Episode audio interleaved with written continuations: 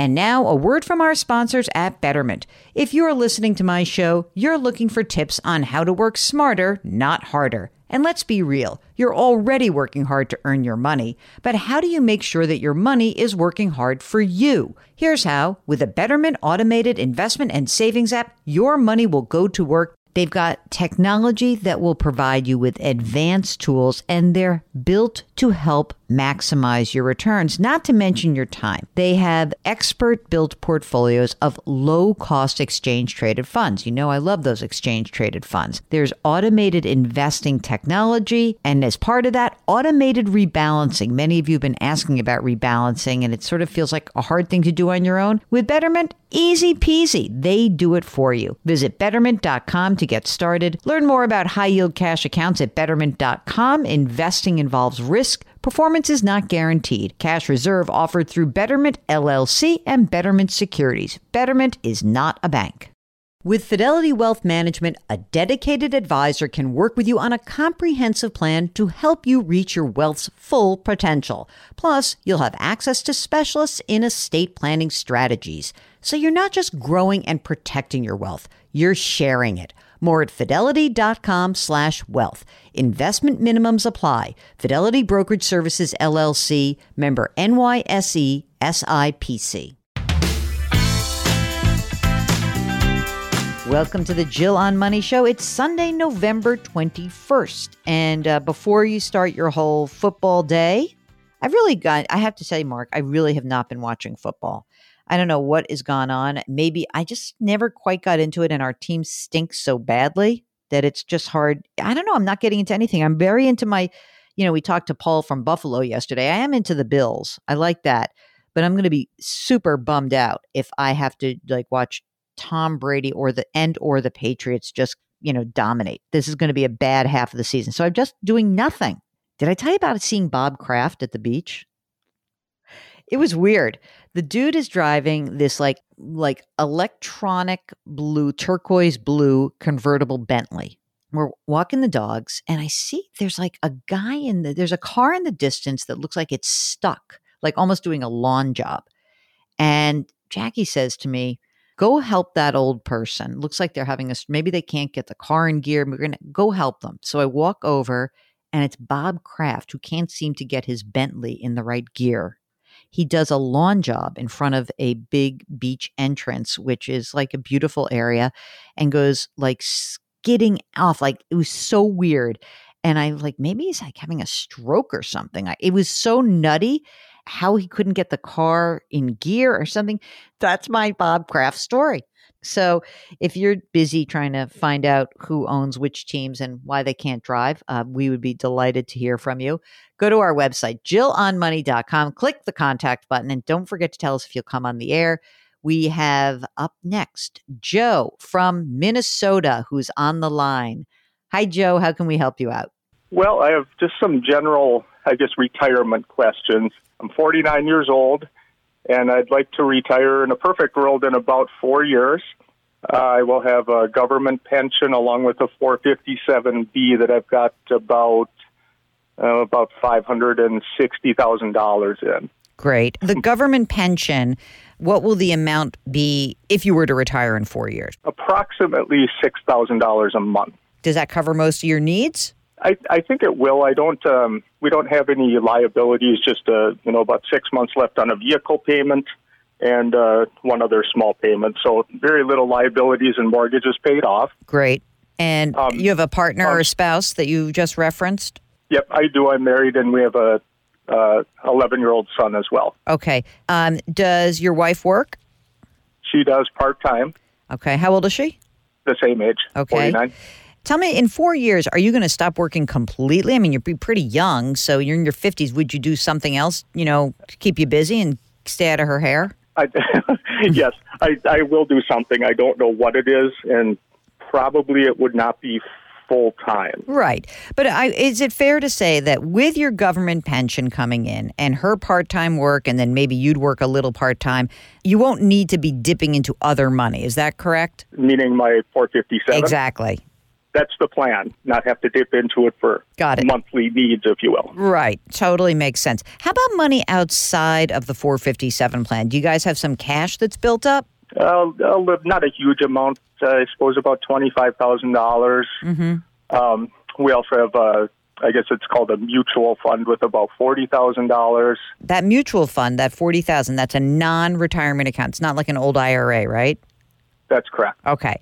So that's good. So there's a little cash. Will you have health care coverage as a government retiree? I will not. That's one of the, the obstacles that I'm going to have to look into because I don't have to come out of pocket. Nah. You might have to get a job, dude. How much You're money? supposed to tell me that. I know. Well, you could get an easy job. You could be like a barista and work 20 hours a week and get some insurance. Like, we just need some insurance coverage just because the kid's so young and you guys are so young. So I'm going to make you go back to work, but not full time, just enough to get some insurance. And Okay. now tell us more about what is in front of you. Like, what is the actual question that you have? Well, uh, I'm a little bit frustrated, and, and recently we've met with two different financial, I guess, advisors, you call them. Mm-hmm. And my purpose for that was just to see, you know, are we doing okay? Is there anything different that I should do, especially in the last four or five years? Okay. And both almost immediately brought up uh, life insurance of some sort. And my initial thought, uh, again, I'm uneducated in this, but my initial thought is I have no interest in committing to, you know, 10, 15, 20 years worth of life insurance premiums. You may say you have no experience and you don't know anything, but you are 100% correct. I would never look at life insurance for someone in your situation. I presume what they think would be the smartest thing in the world would you to be to take some of your beautiful 457 and dump that into some horrible life insurance product, which you should not do. Absolutely should not do. Maybe they think that you should use your pension instead of paying your bills. Maybe you should use that for ins- for to buy insurance. No. There's no reason you need insurance right now except to say you need some term life insurance that would protect you because I'm wondering, let me put this bluntly, if you were to drop dead a day after you retired, would the 6000 a month go to your wife and child? I, I have the option that I can do what's called a survivor benefit, Yeah. which I plan to do. Right. The only reason you would buy life insurance is if you were going to do it just based on your life and then put a big policy in place so that if you were to die, they'd have the ability to collect that. But if you have the opportunity to do a survivor benefit, you don't need it. So you're right. Those people who are quote unquote advising you, not good advice. Not good advice at all. Um, and in fact, I would hesitate to even say almost bad advice. What I think would be really smart for you to do is that you keep plugging away. Maybe, I don't know, is it possible for you to reduce your hours and stay in your job, or do you hate your job?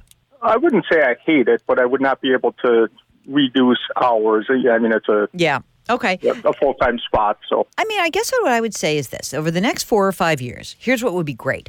What would be great is if you were to be able to find something you could like doing, get excited by that. You've got time to explore this, and something where you could get some health insurance. Because if you were working 25 or 30 hours a week and it was fun and you got your health insurance, boy, that makes your financial life look a heck of a lot better.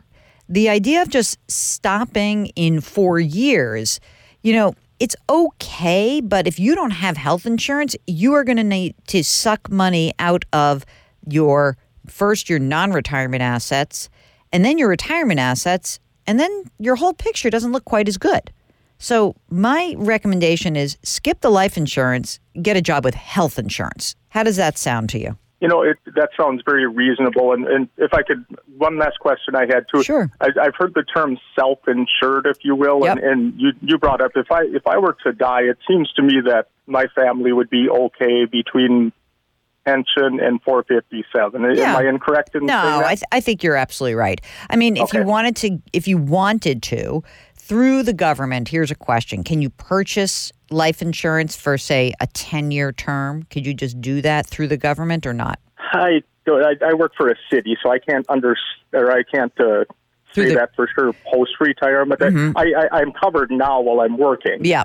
So here's a kind of an interesting thing. So you know you're covered while you're still working. If you wanted Correct. to, just because you said, look, I got an 11 year old, I'm just scared that, you know, I need 10 years of coverage. You could certainly hop online, go to, you know, Policygenius and just see what would a 10 year term life insurance policy cost me. Maybe you get, I don't know, a half a million bucks.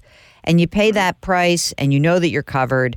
And that's that. The other thing is to, while you're looking into that, see through the city whether or not they have life insurance that you can buy in addition to what you own. And you want to find out whether that kind of coverage would be portable, meaning you could take it with you when you leave. And Sure. that might just give you some peace of mind while you do have a young child, right? So it would be certainly worth it to know, like, eh, the worst case scenario, there's a little extra money, college is paid for, I don't have to worry about anything. And my wife doesn't have to worry about, you know, that she can't pay the taxes on the house. Sure. So I think that's what I would look into. I will look into that. Okay, that's it for the program. Uh, hopefully, a nice short week for everybody, but we are broadcasting every single day, so don't worry. If you would like to ask us a question, just go to the website, jillonmoney.com, and hit the contact button. Very easy to do. We also would love it if you could leave us a rating or a review, it really helps us out.